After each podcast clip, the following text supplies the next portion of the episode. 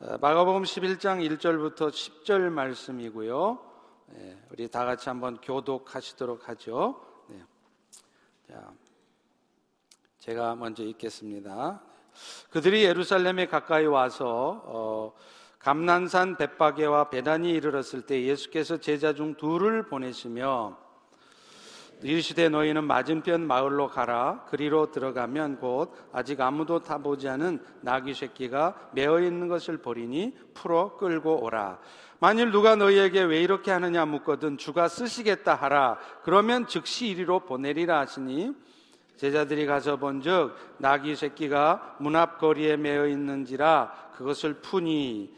거기 서 있는 사람 중 어떤 이들이 이르되 나귀 새끼를 풀어 무엇하려느냐 하매 제자들이 예수께서 이르신 대로 말한데 이에 허락하는지라. 나귀 새끼를 예수께로 끌고 와서 자기들의 겉옷을 그 위에 얹어 놓음에 예수께서 타시니 많은 사람들은 자기들의 겉옷을 또 다른 이들은 들에서 벤 나뭇가지를 길에 펴며 앞에서 가고 뒤에서 따르는 자들이 소리 지르되 호산나 찬송하리로다. 주의 이름으로 오시는 이여 찬송하리로다 오는 우리 조상 다윗의 나라여 가장 높은 곳에서 호산나 하더라 아멘 오늘 이 본문을 가지고 나귀 새끼를 타신 예수라는 제목으로 은혜를 나누도록 하겠습니다.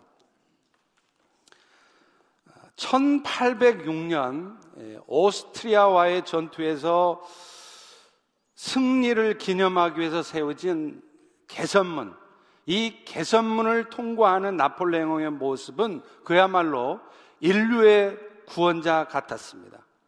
턱을 곧게 세우고 보기에도 힘있어 보이는 군마를 탄 이 나폴레옹의 모습은 그야말로 세상의 왕의 모습이었을 것입니다.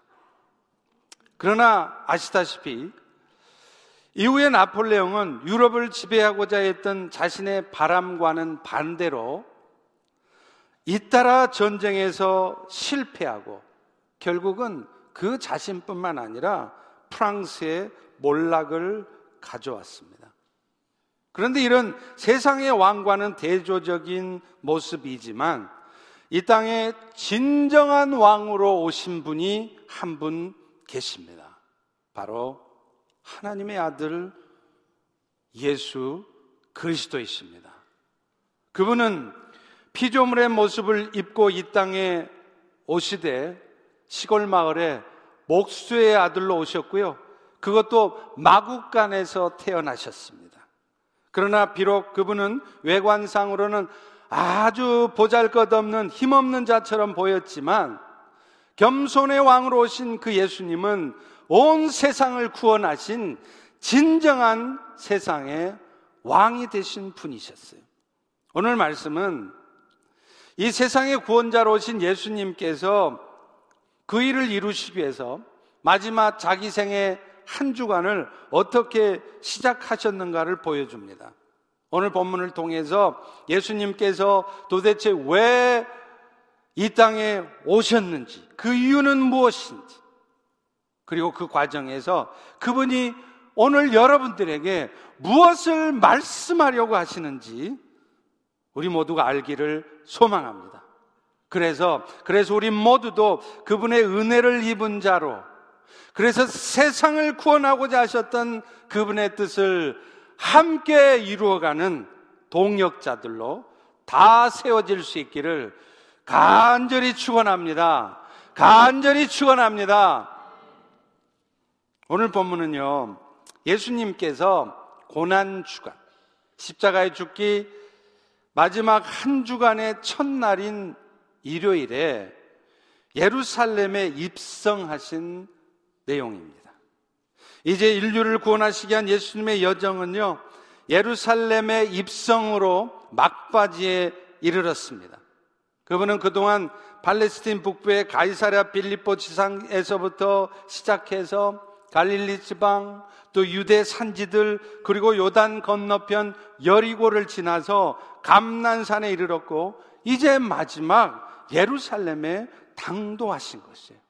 우리 다 같이 1절을 다시 한번 읽어봅니다. 시작. 그들이 예루살렘에 가까이 와서 감난산 벳바게와 베다니에 이르렀을 때, 자, 자.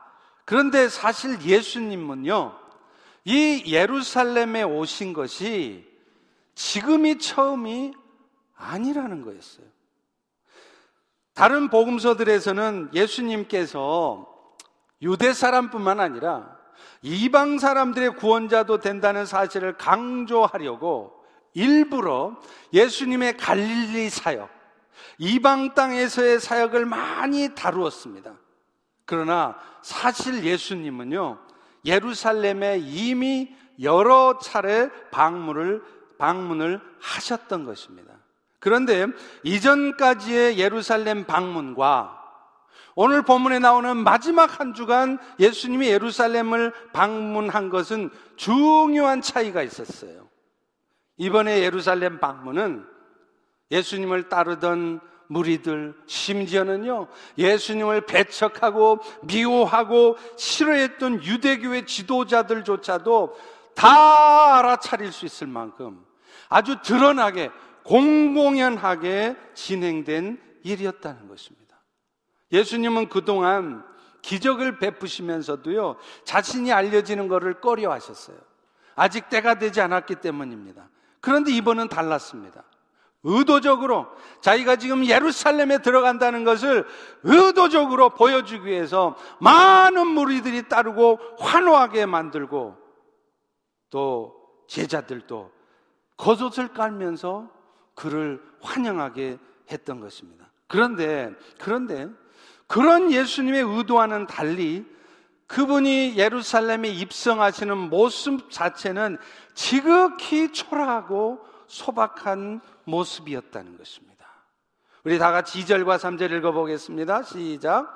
이르시되 너희는 맞은편 마을로 가라. 그리로 들어가면 곧 아직 아무도 타지 않은 나귀 새끼가 매어 있는 것을 보리니 풀어서 끌고 오라. 만일 누가 너희에게 왜 이렇게 하냐 묻거든 주가 쓰시겠다 하라. 지금 그분은 나폴레옹처럼 군말을 앞세우고 창검을 번뜩이면서 입성한 것이 아니었습니다. 나귀 새끼. 나귀하고 좀 띄어서 얘기해야 됩니다. 나귀 새끼를 타고 입성을 하신 것이에요. 그런데 그 나귀마저도 빌린 것이었고요. 안장도 없어서 제자들이 자기의 겉옷을 깔아주었던 나귀였습니다. 그렇다면, 그렇다면 예수님은 왜, 왜 그런 초라한 모습으로 예루살렘에 입성하셨을까요? 인류를 구원하실 구원자가 왜 그렇게 왕처럼 당당하게 예루살렘에 들어가지 않으시고 보기에도 너무야도 초라한 그런 보잘 것 없는 모습으로 들어오셨냐는 거예요. 가장 먼저는 예수님 자신이 바로 구약 성경에 수도 없이 예언되어 있는 메시아라는 사실을 다시 한번 보여주시려는 거였습니다. 스가리아서 9장 9절에도 보면요. 다음과 같은 예수님에 대한 예언의 말씀이 있어요. 시온에 따라 크게 기뻐해라. 예루살렘의 딸들아 즐거이 부르라. 왜냐? 너의 왕이 너에게 임할 텐데 그분은 구원을 베푸실 것이며 그런데 겸손해서 나귀를 타시나니 나귀의 작은 것 곧 나귀 새끼를 타고 오실 거라는 것. 여러분 스가랴 선지자가 언제적 사람입니까? 예수님이 오시기 전 500년 전 사람이에요. 그런데 그 스가랴 선지자가 말하기를 앞으로 50년 후, 500년 후가 되면 이스라엘을 구원할 구원자가 오실 텐데 그는 왕들이 타는 화려한 말을 타고 오는 것이 아니라 이상하게도 묘하게도 나귀 새끼를 타고 오실 것이라는 겁니다. 여러분 참 기가 막히지 않습니까? 아니 인류 구원을 위해서 오신다는 분이 왕이 타는 말을 타고 와도 시원치 않을 판인데 왜 그런 보잘것없는 너무나도 초라해 보이는 보기도 뽐이 안 나는 그 나귀 새끼를 타고 오셨냐는 것입니다. 그런데요. 그 당시에 이 스가랴 말씀을 익히 알고 있었던 유대 사람들은 오히려 그 예수님이 나귀를 타고 오셨기 때문에 자기들 눈앞에 와 있는 그 예수가 바로 구약에 예언되어 있는 메시아라는 사실을 금방 알아차린 거였습니다. 그래서 그들은 나중에 예수님이 예루살렘에 들어가실 때도요, 자신의 옷을 나귀 위에 안장처럼 올려놓기도 했고요. 또 길가에다가는 나뭇가지를 깔아놓기도 했던 것이에요. 오늘 본문 7절부터 9절이 그걸 말하고 있지 않습니까? 나귀 새끼를 예수께로 끌고 와서 자기들의 겉옷을 그 위에 얹어놓고 많은 사람들은 자기의 겉옷을 또 다른 이들은 들에서 벤 나뭇가지를 길에 펴며 앞서거니 뒤서거니 소리 지르되 호산나 찬송하리로다 주의 이름 여호와의 이름으로 오시는 이여 이렇게 부르짖고 있다는 거예요. 제자들은 자발적으로 자기들의 겉옷을 나귀 의 등 위에 펼쳐 놓았습니다. 이것은 안장이 없었기 때문에 안장 대용으로 옷을 얹혀 놓기도 한 것이었지만요. 그게 중요한 게 아니었어요. 사실은 그 위에 앉으실 분이 왕이시라는 것을 의미하는 거였습니다. 자기의 겉옷을 펼쳐서 그 위에 올려놓을 때 그분이 바로 왕으로 오시는 분이라는 것을 상징적으로 나타내는 것이었기 때문에 그래요. 그리고 그들은요, 그런 의미에서 길가에다가는 종려나무 가지를 깔아 놓았습니다. 여러분, 원래 동, 종려나무, 감람나무는 그게 뭘 의미하느냐면 승리 혹은 번영을 상징하는 나무였습니다. 그렇기 때문에 지금 그들이 예수님을 환영하면서 그분의 앞길에다가 종려나무 가지를 깔았다는 것은 지금 자신들의 눈앞에 있는 예수님이 바로 그 구약에 예언된 메시아이며 그가 이제 오셔서 이전 다윗 왕 때의 영광을 다시 회복해 주실 것이라고. 그래서 자기들로 하여금 그 이전에 누렸던 영광을 다시 누리게 해줄 것이라는 그런 기대 속에서 그 일을 한 것이었습니다. 실제로 그들은요, 그 다음 절 10절에도 보듯이 우리 조상 다윗의 나라여 가장 높은 곳에서 호산나 이렇게 외칩니다. 여러분, 호산나라는 말 아시죠? 찬양할 때도 맨날 하시지 않습니까? 그 뜻이 뭔지 아십니까? 우리를 구원하소서라는 뜻이에요. 그런데 지금 예수님이 오시는데 호산나 다윗의 나라여 이렇게 외치는 것은 무엇이냐? 지금 자기들 눈앞에 보이는 예수가 메시아로 오셔서 자신들을 구원해 줄 것이고 그래서 이제는 타이의 영광을 자신들 앞에 나타낼 거라는 것입니다. 자신들 앞에 나타나서 그 놀라운 능력으로 병든 자도 고쳐주고요. 심지어는 죽은 자도 살려내는 저분이라면 틀림없이 저분은 우리를 구원해서 이 나라를 다시 로마 제국으로부터 독립시켜서 이전에 우리가 누렸던 그 영화로운 삶을 우리에게도 가져다 줄 것이다. 이렇게 여겼다는 것입니다. 이처럼 그들은 예수님께서 분명히 구약에 예언된 메시아인 것은 알았습니다. 왜요? 그분이 나귀 새끼를 타고 오셨기 때문이에요. 그런데 문제는, 문제는 그분이 이루신다고 하는 구원에 대해서 그들은 잘못 이해하고 있었다는 것입니다. 오늘날 어쩌면 우리들 가운데에도 예수를 믿고 교회 나와서 예배를 드리고 신앙 생활을 하지만 그 목적이 뭔가 잘못된 목적 가운데 신앙 생활을 하고 있을지도 모를 우리 성도들과 같은 모습들이 그들에게도 있었다는 거예요. 그들은 말씀드린 것처럼 예수님께서 오시면 무슨 일을 하시느냐? 로마 제국으로부터 이스라엘을 독립시킬 거라는 거예요. 그래서 다윗 왕때 얼마나 이스라엘 백성들이 영화를 누렸습니까? 그 영화를 이제 저 예수가 우리한테 가져다 줄 것이다. 이렇게 생각했던 거죠. 그러나 그들의 기대와는 너무나 다르게 그 예수님은 유대를 로마 제국으로부터 독립시켜 주지 않았습니다. 그 엄청난 능력, 죽은 자도 살리시는 능력을 갖고 있다면 충분히 그렇게 하실 수 있을 텐데 그분은 그렇게 하지 않으셨어요. 그래서 그들이 기대하는 것처럼 예수님 때문에 세상에서 떵떵거리며 살 수 있도록 해 주시지를 않으셨다는 말이에요. 대신 그분은 무엇을 하셨습니까? 이스라엘뿐만 아니라 온 세상에 진정한 평화를 가져다 주셨습니다. 사실 예수님께서 나귀 새끼를 타고 오신 이유가 있어요. 그 나귀가 상징하는 것이 있기 때문에 그래요. 여러분, 나귀 새끼가 상징하는 것은 무엇이냐? 겸손과 평화를 상징하는 것이었다는 거예요.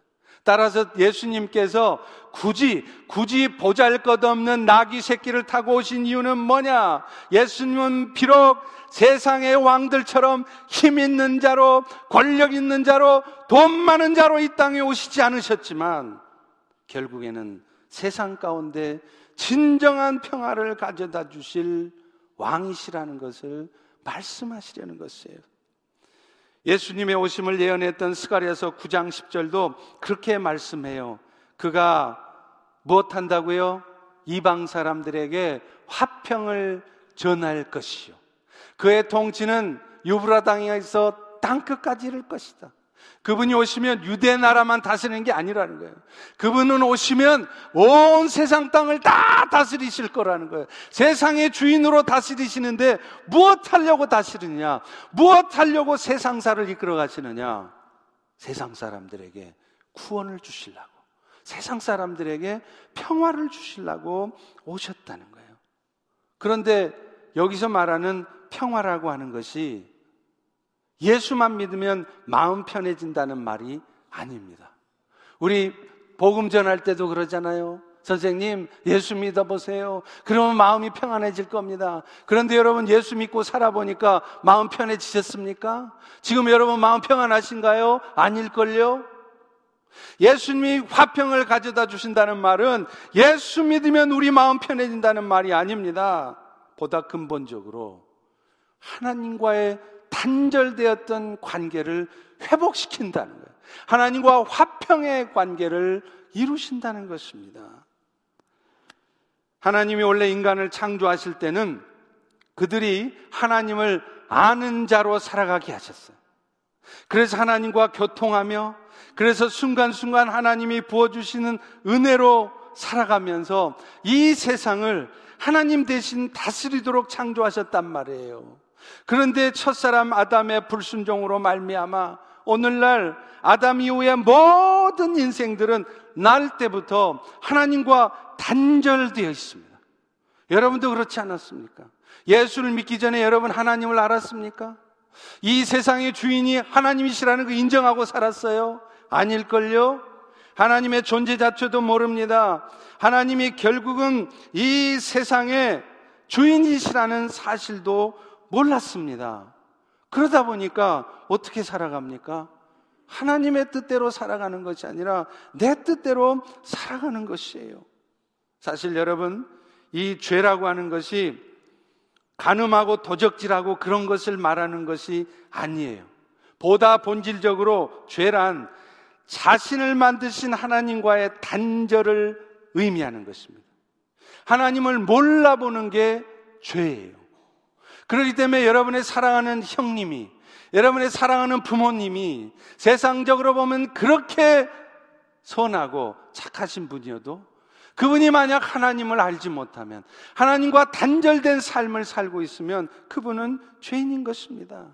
그래서 그런 세상의 사람들은 이 세상 주인이 하나님이시라는 걸 몰라요. 그러니까 어떻게 삽니까? 결국 이 세상사도 내 뜻대로가 아니라 주님 뜻대로 된다는 사실을 모르는 것입니다. 결국 인생 열심히 살아도 아침부터 밤늦게까지 죽으라고 일하고 수고해도 주 뜻보다는 내 인생, 내 뜻대로 살려고 한단 말입니다. 그러니 자기 뜻한 바대로 됩니까? 늘 마음속에는 자기 뜻대로 되지 않는 현실을 보면서 낙심할 수밖에 없고요. 불평할 수밖에 없고요. 원망할 수밖에 없는 것입니다. 그것뿐이 아닙니다. 하나님과의 단절은 사람들로 하여금 자기 중심적인 삶을 살게 하는 거예요.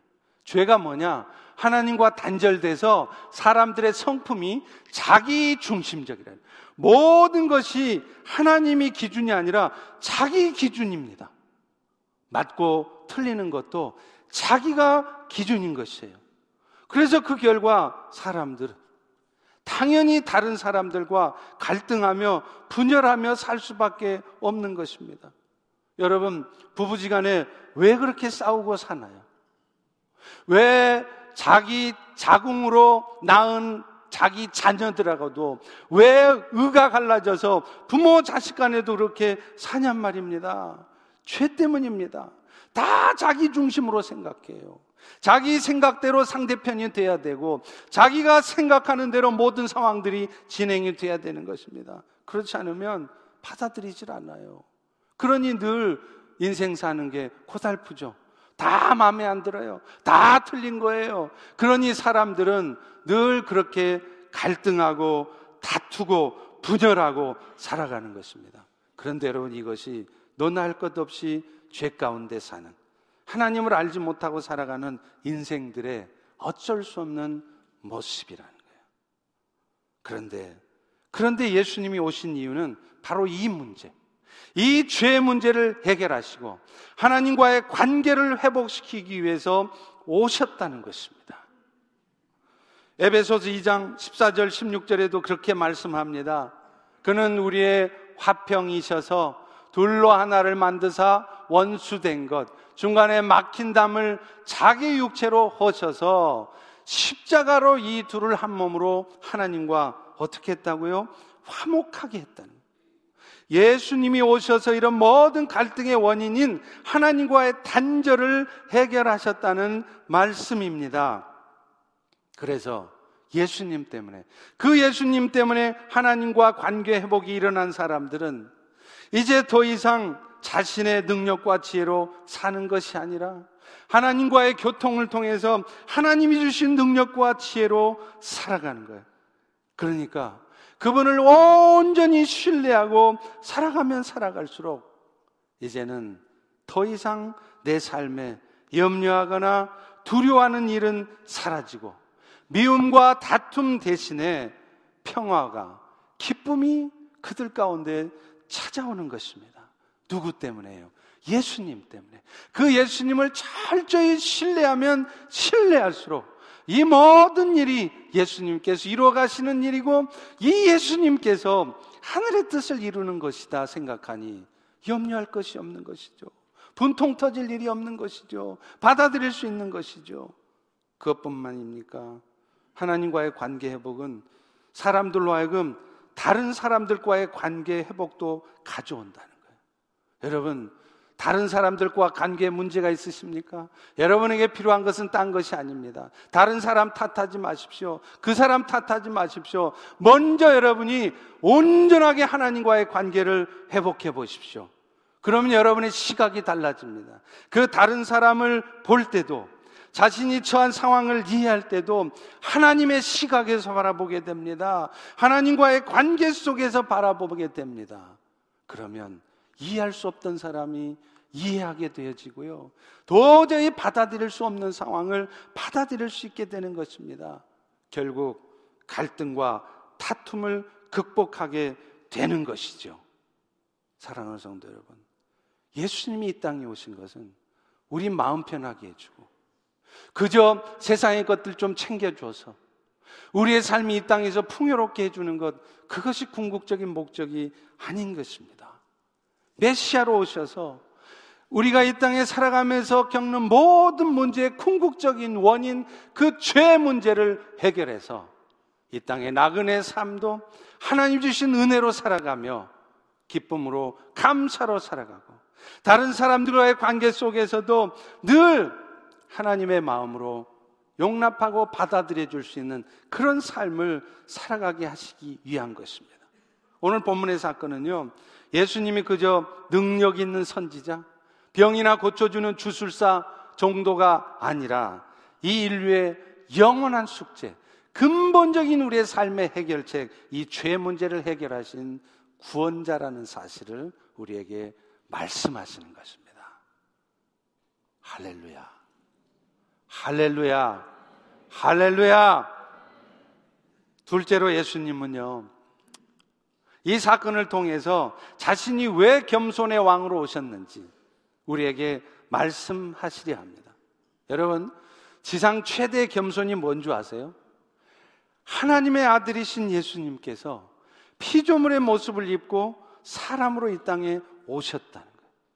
그것도 하나님이신 그분이 세상에 로마 군병들의 가진 멸시와 천대를 다 받으시면서도 그것에 대항하고 대적하지 않으면서 십자가에 죽기까지 낮아지셨다는 것입니다. 예수님은 그 겸손을 보여주시기 위해서 이 땅에 태어나실 때도요, 왕의 집안에 태어나지 않았습니다. 참으로 보잘 것 없는 갈릴리 시골 마을 목수의 아들로 태어나셨어요. 그것도 마국간에서 태어나셨어요. 여러분 생각해 보셨습니까? 왜 하필 예수님은 그 갈릴리 시골 구석에 태어나요? 수도, 워싱턴, 서울, 예루살렘에 태어날 수 있잖아요. 왜 예수님은 하필 왕의 가문에 태어나지 않았습니까? 그러면 저 이스라엘을 구원을 잘할 수 있었을 텐데요. 왜? 목수의 아들로 태어났습니까? 왜 마국간에서 태어났습니까? 또 오늘 본문처럼 그 구원의 일을 하러 가시는데도 왜 화려한 군마를 타시는 것이 아니라 참으로 보잘 것 없는 나귀 새끼를 타셨습니까? 그분은 그러나 이 겸손을 통해 최고의 반전을 이루셨습니다. 바로 인류를 구원하신 것입니다. 수많은 군대를 동원해서 무력을 이 무력을 통해 일을 이루신 것이 아니라 십자가에서 겸손하게 죽으심으로 이 일을 이루셨다는 것입니다. 예수님은 이 사실을 통해서 오늘 우리에게도 말씀하는 거예요. 세상을 구원하는 일, 영원 구원하는 일은 세상의 권력을 가지고 되는 게 아니라는 거예요. 돈 많이 벌어서 되는 게 아니라는 것입니다. 예수님처럼 겸손한 삶을 살고자 할 때, 그가 건강하던 건강하지 않던, 높은 자리에 있던 보잘 것 없는 위치에 있던, 부자든 가난한 사람이든 늘 겸손함으로 살아갈 때 그 겸손이 영혼을 구원하고 세상을 바꾼다는 것을 예수님은 보여주시는 것입니다. 그래서 예수님은 그 사실을 제자들에게 잊지 않도록 말씀하시고 실제로 그것을 자신이 행동으로 보여주셨습니다. 자신이 창조주이시면서 스승이시면서도 친히 제자들의 발을 씻어주신 것이죠. 예수님은 그 제자들의 발을 씻으면서 이렇게 말씀하셨죠. 요한복음 13장 14, 15절에 보세요. 내가 왜 이런 행동을 하느냐? 내가 주인이고 너희들의 선생이지만 그래서 마땅히 너희가 내 발을 씻어야 되지만 내가 너희 발을 씻는데 이것은 이렇게 너희도 서로 발을 씻으라고 하는 것이다. 그래서 내가 행한 것 같이 너희도 행하게 하려고 내가 지금 이 본을 보이고 있다는 겁니다. 여러분, 겸손히 낮은 자로 세상의 사람들을 섬길 때 세상을 구원하시고자 하는 뜻이 이루어진다는 걸 말씀하려고 하는 겁니다. 여러분, 정말로 그렇습니다. 주께서 쓰시는 사람이 어떤 사람인 줄 아세요? 세상의 실력을 갖춘 사람이 아닙니다. 세상이 지식으로 가득 찬 사람이 아닙니다. 일 잘하는 사람이 아닙니다. 하나님이 쓰시는 사람은 겸손한 사람이에요. 예수님 자신이 겸손의 모습으로 이 땅에 오셨고 또 겸손함으로 그 일을 이루신 것처럼 겸손한 사람들이 주의 뜻을 이루는 것입니다. 그래서 오늘 또 하나님은 여러분들을 겸손하게 하시려고 그래서 하나님 앞에 쓰임 받는 진짜로 영원 구원하는 그 하나님의 일을 하는 사람이 되게 하시려고 여러분들에게도 예수님처럼 멸시와 천대도 받게 하시고요. 모멸감을 느낄 수 있는 말을 듣게도 하시고요. 낮아질 수밖에 없는 상황으로 여러분의 인생을 몰고 가시는 것입니다. 요즘 새벽 기도에 계속 되는 말씀이 자문이에요. 여러분 아시다시피 자문이 무슨 말씀이에요? 지혜로운 삶에 대한 말씀 아닙니까? 그런데 여러분 아십니까? 이 잠언서에서 가장 많이 나오는 말씀이 뭔지 아십니까? 바로 겸손에 대한 말씀입니다. 잠언 16장 18, 19절에도 말해요. 교만은 패망의 선봉이고 거만한 마음은 넘어짐의 앞잡이다. 대신에 겸손한 자와 함께하고 마음을 낮추는 것이 교만한 자와 함께해서 권력을 부리고 힘을 나타내면서 탈취물을 나는 것보다 낫다. 이렇게 말씀해요. 그런데 우리가 알아야 될 것은요. 우리가 아는 이 겸손이라고 하는 것이 성경에서 말하는 겸손과 좀 다르다는 겁니다. 우리는 겸손하면 사람들 앞에 몸을 낮추면서 이렇게 저는 할 줄 아는 게 아무것도 없어요. 이렇게 말하는 사람, 이 사람이 겸손한 사람이라고 생각해요. 그러나 성경이 말하는 겸손의 정의는 그게 아닙니다. 베드로전서 5장 5절과 6절에 이렇게 말해요. 하나님은 교만한 자는 대적하시고 겸손한 자한테 은혜를 주시는데 어떤 게 겸손이냐? 하나님의 능력의 손 아래서 자신을 낮추는 것이 이게 진짜 겸손이라는. 그래서 진짜 겸손은 사람들 앞에 굽신거리면서 겸양의 말을 하는 것이 아니라 오늘 또 하나님의 능력의 손을 믿기 때문에 그 하나님께서 하신 일들 앞에서 자신의 생각을, 자신의 고집을 내려놓는 것, 이게 진짜 겸손이라는 거예요. 반대로, 진짜 교만이 뭔 줄 아십니까? 자기 자랑이나 하고, 이름이나 내려고 하고, 그게 교만 아니에요. 더 무서운 교만이 있습니다. 진짜 교만은 자신의 생각이 늘 옳다고 생각하고, 심지어는 하나님의 말씀보다 자신의 경험, 지식에 따라서 생각하고 말하는 사람이에요. 그래서 전혀 다른 사람의 말을 듣지 않으려고 하는 사람. 모든 것의 기준이 자기가 되어서 자기 뜻대로 생각하고 판단하는 사람. 이것이 진짜 교만한 사람이라는 거예요. 그런데 놀라운 것은 그런 교만 가운데 있으면요. 결국에는 패망하게 되는 날이 온다는 것입니다. 언젠가 우리 교회 파송 선교사시죠. 멕시코에서 선교하시는 지용한 선교사님이 그런 말씀을 하신 적이 있어요. 이분이 나이가 들어서 선교를 하다 보니까 가장 힘든 것 중에 하나가 바로 언어들이 언어들이에요. Spanish. 그런데 그분이 Spanish를 배우면서 한 가지 깊게 깨달은 게 하나 있대요. 그분이 Spanish를 잘해 보려고 아무리 Spanish를 배우고 해도 잘 안 들리더라는 겁니다. 그래서 생각을 했대요. 아, 이게 내가 나이가 들어서 Spanish를 배우니까 잘 안 들리는구나. 그렇게 생각했는데 어느 날 하나님께서 큰 깨달음을 주시더라는 겁니다. 그분이 지금 Spanish 말이 잘 안 들리는 이유가 평소에 남의 말을 잘 안 들으려 했기 때문에 그렇다는 것이에요. 평소에도 맨날 자기 생각만 하지. 남의 말을 귀담아 듣지 않는 것입니다.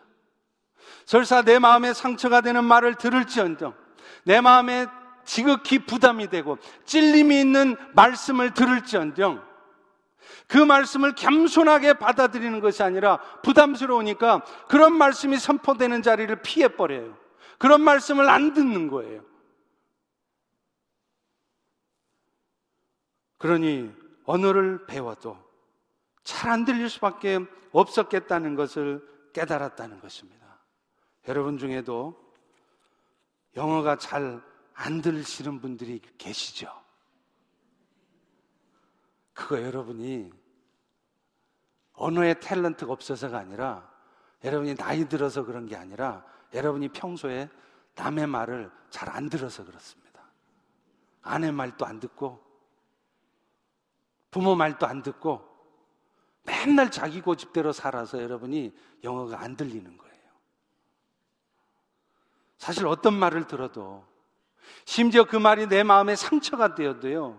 아, 지금 이 말을 하나님이 나에게 듣게 하시는 것은 하나님께서 저분의 입술을 통해서 목사님의 선포되는 말씀을 통해서 나에게 말씀하시는 곳이구나 하고 겸손하게 받아들이면은요, 정말로 그분의 인생이 바뀝니다. 하나님이 쓰시는 상황이 온다는 거예요. 그런데 우리는 좀처럼 남의 말 안 들어요. 여전히 자신의 생각만 옳다고 생각하고 그래서 자신의 생각대로 뭔가가 되어지지 않으면요. 그런 상황을 좀처럼 받아들이지 못합니다. 그런데 성경은요. 그런 태도를 뭐라 그러는지 아십니까? 영적 교만이라고 말하고 있다는 거예요. 그런 사람들은 결국 패망한다고 말하고 있다는 것입니다. 또 진짜 겸손은요, 이렇게 다른 사람의 말을 들을 뿐만 아니라 사실은 하나님의 말씀을 겸손하게 받아들이는 거예요. 그런 의미에서 보면 오히려 맨날 하는 말이, 아이고, 지는 못해요. 제가 할 줄 아는 것이 뭐 있나요? 저는 그런 거 할 만한 여건도 안 되고 상황도 안 돼요. 이렇게 맨날 말하는 것이 겸손이 아닐 수 있다는 거예요. 예레미야 1장 6절에 보면 하나님께서 사명을 받은 예레미야 선지자가 하나님께 사명을 받은 선지자가 하나님한테 하는 말이 나와요. 주 여호와여 보소서. 나는 아이여서 말할 줄을 못합니다. 그러니 나 같은 것이 어떻게 선지자 합니까? 못 갑니다. 그러자 하나님이요 곧바로 예레미야에게 말씀하십니다. 예레미야 1장 7절 8절이에요. 너는 아이라 말하지 말라는 거예요. 왜? 내가 너를 보내는 거 아니냐. 그러니 너는 누구에게 보내든지 너는 갈 것이며 내가 너에게 무엇을 명령하든지 너는 명령한 대로 말만 하라는 거예요. 그들 때문에 두려워하지도 말고 왜냐? 내가 너와 함께 할 것이고 네가 어려움에 처한다면 내가 너를 건져낼 것이고 내가 너를 통해 나의 뜻을 이룰 것이기 때문이라는 것입니다. 여러분, 주님께서 하시겠다는데 자꾸 겸손 떠느라고 저는 못해요. 저는 할 줄 아는 게 없어요. 제 상황이 안 돼요. 이러고 있으면 그게 겸손한 게 아니랍니다. 그게 오히려 교만한 것이 될 수 있단 말입니다. 왜요? 왜 그런 말을 합니까? 자기 실력 갖고 하겠다는 거예요. 자기 힘으로 해보겠다고 생각하니까 그런 말이 나오는 것입니다.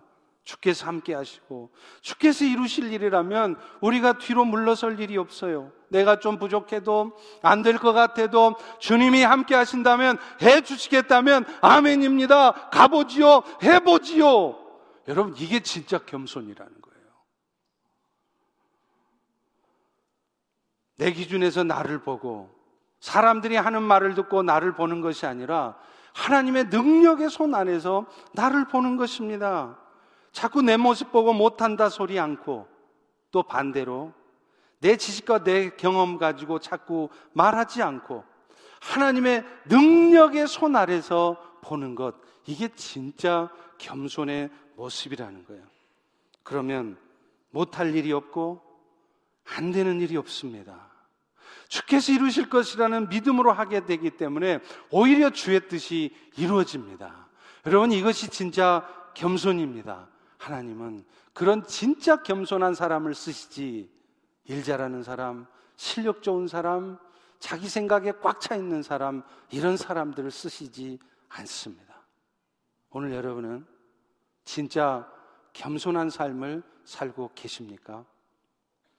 마지막으로 예수님은요, 이 사건을 통해서 우리에게 물질에 대한 우리의 생각을, 우리가 가진 것들에 대한 생각을 좀 정리시켜 주세요. 예수님이 제자들한테 말씀해요. 2절입니다. 너희가 맞은편 마을로 가봐라. 거기 가면 아직 타보지 않은 나귀 새끼가 매어 있을 텐데 풀어서 끌고 오라. 아니, 아무리 주님이지만 그 주인이 허락도 안 했는데 어떻게 함부로 나귀 새끼를 끌고 옵니까? 아무리 새끼라고요. 그래서 만일 왜 지금 나귀를 끌고 가느냐 주인이 물어보면 어떻게 하느냐 그들이 예수님께 묻습니다. 그때 주님이 이렇게 대답하세요. 3절을 다 같이 읽습니다. 시작. 만일 누가 너희에게 왜 이렇게 하느냐 묻거든 주가 쓰시겠다 하라. 그리하면 즉시 이리로 보내리라. 여기에 두 가지 이상한 게 있어요. 아니, 아무리 예수님이라고, 왜 자기 맘대로 주인 허락도 안 받고 주가 쓰시겠다라고 나귀 새끼 함부로 끌고 갑니까?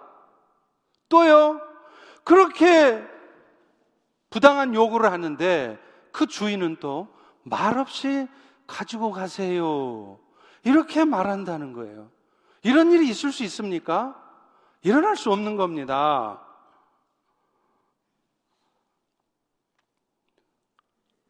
여기서 우리는 중요한 교훈을 얻습니다. 주께서 하시는 일들 앞에 거칠 것이 없다는 거죠. 사람 생각대로 하면 절대로 안 될 것 같은 일도 되어질 수 있고요. 또 어떻게 보면 굉장히 무례하고 대책 없는 일 같아도 그 일이 정말로 주께서 하시는 일이면 된다는 겁니다. 그러므로 우리는 오늘 또 주께서 쓰시겠다 하라는 이 말씀의 은혜, 의미를 다시 한번 깊이 되새겨야 돼요. 그 일이 정말 주께서 하시는 일인가 아닌가 그것이 중요한 것이지 눈에 보여지는 것 그것이 중요한 게 아니라는 것입니다. 주께서 주의 일에 쓰시겠다는데 주님이 하시겠다는데 자꾸 사람의 말을 들이대면요. 그게 굉장히 설득력 있는 말 같지만 여러분도 모르는 사이에 여러분 스스로가 주의 일을 방해하는 꼴이 될 수도 있다는 것을 알아야 된다는 겁니다. 사랑하는 성도 여러분. 오늘 우리가 갖고 있는 물질, 시간, 탤런트, 심지어는 내 자식까지도 내 거 아니에요. 왜냐하면 내 노력으로만 그것이 얻어지는 것이 아니기 때문이죠. 물론 노력하지 않아도 얻어, 얻어 지는 거 없습니다. 그런데요, 반대로 내가 노력만 한다고 다 얻어지는 것도 아니잖아요. 여러분 잘 아시잖아요. 이미 나서 죽으라고 살아도 여러분 뜻대로 인생이 펼쳐지셨습니까? 아마도 아닐걸요. 주께서 축복하실 때 얻어지는 거예요. 그래서 역대상 29장 12절도 이렇게 말씀합니다. 부와 귀가 죽기로 말미암다. 왜? 주님이 만유의 주제가 되사 그분의 손에 권세와 능력이 있다는 겁니다. 그래서 여러분이 크게 되는 것도, 여러분이 강한 자가 되는 것도, 여러분이 열심히 노력했기 때문에가 아니라 주께서 그렇게 해주신다는 거예요. 그러니 내가 얻은 것이, 내가 갖고 있는 이 모든 것이 내 것이라고 말할 수 없습니다. 그리고 그 말이 맞다면 우리는 그것들을, 그 물질들을, 그 시간과 은사들을, 심지어 내 자식을 그것들을 주신 분의 뜻대로 사용해야 돼요. 여러분 이것이 바로 청지기 의식이라는 것입니다. 우리가 갖고 있는 물질뿐 아니라 은사도 시간도 내 자식도 내 거 아니에요. 그런 의미에서 우리는 디모데전서 6장 17, 18절의 말씀을 기억해야 됩니다. 바울은 얘기합니다. 이 세대에 부한 자들에게 명령하라는. 좀 비즈니스 잘 돼서 돈 좀 있는 사람들에게 명령하래요. 너희가 마음을 높이지 말고 정함이 없는 재물에다 소망 두지 말고 오히려 모든 것을 호하게 주시는 더 누려지게 하시는 하나님께 소망을 두고 그래서 오히려 나누어 주기를 좋아하고 선한 사업을 많이 하게 해라. 그런데 중요한 말이 여기에요. 이것이 장래 자기를 위해 좋은 터를 쌓는 것이다. 이것이 손해보는 일이 아니란 말이에요. 그렇게 하면 결국은 자기한테 유익이 돌아간다는 것입니다.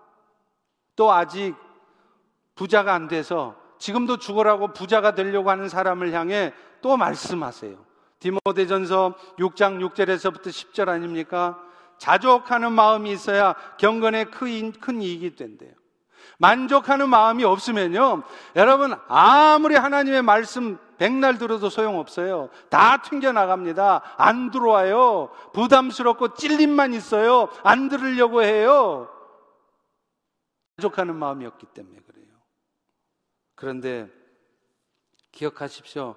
우리가 세상에 아무것도 가지고 온 것 없는 것처럼 결국 아무것도 못 가지고 간다는 것입니다. 그래서 바울은 이렇게 말해요. 부하려 하는 자들은 스스로 시험과 올무와 어리석고 해로운 욕심에 떨어져서 결국 파멸과 멸망을 맛볼 거라는 것입니다.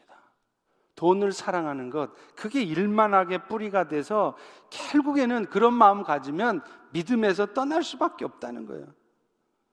하나님과 멀어질 수밖에 없다는 거예요. 교회와 멀어질 수밖에 없다는 거예요. 그러면 어떤 일이 생깁니까? 돈 벌어지느냐? 아니더라는 겁니다. 더 근심거리만 생기고 계속 그 염려와 근심이 자기 마음을 찌르게 된대요. 한국의 어느 신용카드 회사가 광고를 하는데 여배우가 나와서 그렇게 외치더라고요. 여러분들 기억나실 겁니다. 부자 되세요! 기억나세요? 근데 저는 여러분들에게 이렇게 광고하고 싶습니다. 제자 되세요! 그런데 제자가 되려고 하면 오늘 여러분이 말씀드리면서 결단해야 될 게 하나 있어요. 부자가 되려는 마음을 내려놓으셔야 돼요. 왜요? 부자가 되려고 하면 절대로 제자가 될 수 없습니다. 그런데 반대로 오히려 제자가 되려고 하면 여러분이 부자가 되는 상황이 생깁니다. 한국에서 섬기던 교회 선교위원장님 소식을 제가 최근 접하면서 너무 감사했어요. 그 장로님 이제 나이가 벌써 70이 넘으셔서 회사 운영하기도 쉽지 않아요. 그런데 참 재미있는 간증을 해 주시더라고요. 이 장로님은 한국에서 이미 오래 전부터 다 시들어가는 사양 산업이라고 그러죠. 섬유업, 섬유업을 하고 계세요. 아시다시피 한국은 원가가 비싸서 섬유업을 할 수가 없습니다. 다 망해요. 그런데 이분은 비즈니스가 잘 되는 거예요. 참 이상한 것은 중국이나 이 동남아시아 가면 얼마든지 싼 원단을 구할 수도 있을 텐데 굳이 가격 비싼 이 장로님 회사의 원단을 쓰려고 하는 사람들이 있더라는 거예요. 근데 그 사람은 예수 믿는 사람도 아니랍니다. 장로님하고 특별한 관계가 있는 사람도 아니래요. 그런데 그분이 주문하는 물량이 얼마나 어마어마한 것이냐면 그 물량 때문에 회사가 운영되고도 충분히 남는 그런 물량들이라는 거예요. 왜 그런 일이 벌어졌겠습니까? 그 장로님은요, 매월 2천불씩을 적금을 드세요. 그래서 뭐 하느냐? 1년에 꼭 그 적금을 찾아서 한 2만 불을 가지고 선교지에 가서 예배당을 짓습니다. 그렇게 제자로 살려고 하니까 오히려 하나님이 부자가 되게 하시는 거예요. 사람들을, 바이어들을 갖다가 붙여주시는 거예요. 돈 벌려고 안 해도 돈이 벌어진단 말입니다. 여러분, 재물을 주시고 안 주시고는 주님이 정하시는 겁니다.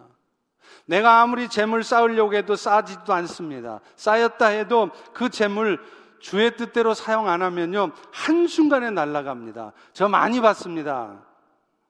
그러므로 우리 그리스도인의 마땅한 삶의 자세는 오늘도 부자가 되려는 것이 아니라 하나님의 뜻대로 살려고 하는 것이어야 돼요. 그러다 보면 그 일에 정말 돈이 필요하면요. 여러분이 애쓰지 않아도 여러분이 간절히 바라지 않아도 하나님이 알아서 주십니다. 그런데 하나님은 마음도 안 먹고 있는데 내가 스스로 부하게 하려면 나도 모르게 그 재물 때문에 믿음에서 떠나고 근심하다가 결국은 파멸을 맛본다는 겁니다. 저는 매주 수요일 열방을 위한 기도 시간이 참 좋아요. 왠지 아세요? 그 시간 복음 때문에 고통받는 성도들 또 교회를 위해 기도하기 때문에 그런 기도 제목을 들으면요 무엇보다도 제가 은혜가 돼요. 내가 지금 고민하고 힘들어하고 있는 것이 얼마나 사치스러운 것인가를 깨닫게 되기 때문입니다. 지난주에도 존 차오 목사님을 위해서 기도했습니다. 중국과 연접해 있는 미얀마에서 사역을 하시는 중국인 목사님이셨어요. 그분은 현재 인신매매범이라는 누명을 썼습니다. 7년형을 언도받고 감옥에서 고생하고 계세요. 근데 그분이 진짜 인신매매범이냐? 아니에요. 미얀마 국경에는 아이들을 위해서 수십 개 학교를 세우고 그 아이들을 돌보는 일을 한 것이 전부입니다. 그런데 그런 억울한 누명을 쓰고 있습니다. 예수님 때문에, 복음 때문에 그런 분들은 그런 억울한 누명도 쓰면서 그 고통을 받고 있는데 우리는 어떻게 살고 있는가를 생각할 때 너무나 주님 앞에 부끄러운 거였습니다. 여러분, 지금 이 시대에는 아직도 주의 은혜를 알지 못해서 사망 가운데 죽어가는 수많은 영혼들이 있어요. 우리 주변에도 이 저먼타운에도 메릴랜드에도 수도 없이 많고 선교회에도 수도 없이 많습니다. 오늘 우리 펠로시 교회 목적이 뭡니까? 너희는 모든 족속으로 가라는 거야. 저먼 타운을 가고 아프리카를 가라는 것입니다. 그래서 그들을 제자 삼으라는 것입니다. 여러분 이것이 우리 교회 목적이고 우리 인생의 궁극적인 목적이 되어야 될 줄로 믿습니다. 여러분은 그 일을 결단할 수 있는 준비가 되셨습니까? 기도하겠습니다. 하나님, 오늘 또 우리에게 은혜 베풀어 주시고 다시 한번 우리의 인생의 궁극적 목적이 어떤 것이 되어야 되는지를 깨닫게 하시고 알게 하시니 감사합니다. 이 시간 우리의 구원자가 되신 그 예수의 은혜를 기억하면서 우리가 다시 한번 주님을 바라보며 주의 동력자로 살아가기를 회개하고 결단하는 우리 모두가 되게 도와 주옵소서. 예수님 이름으로 기도합니다. 아멘.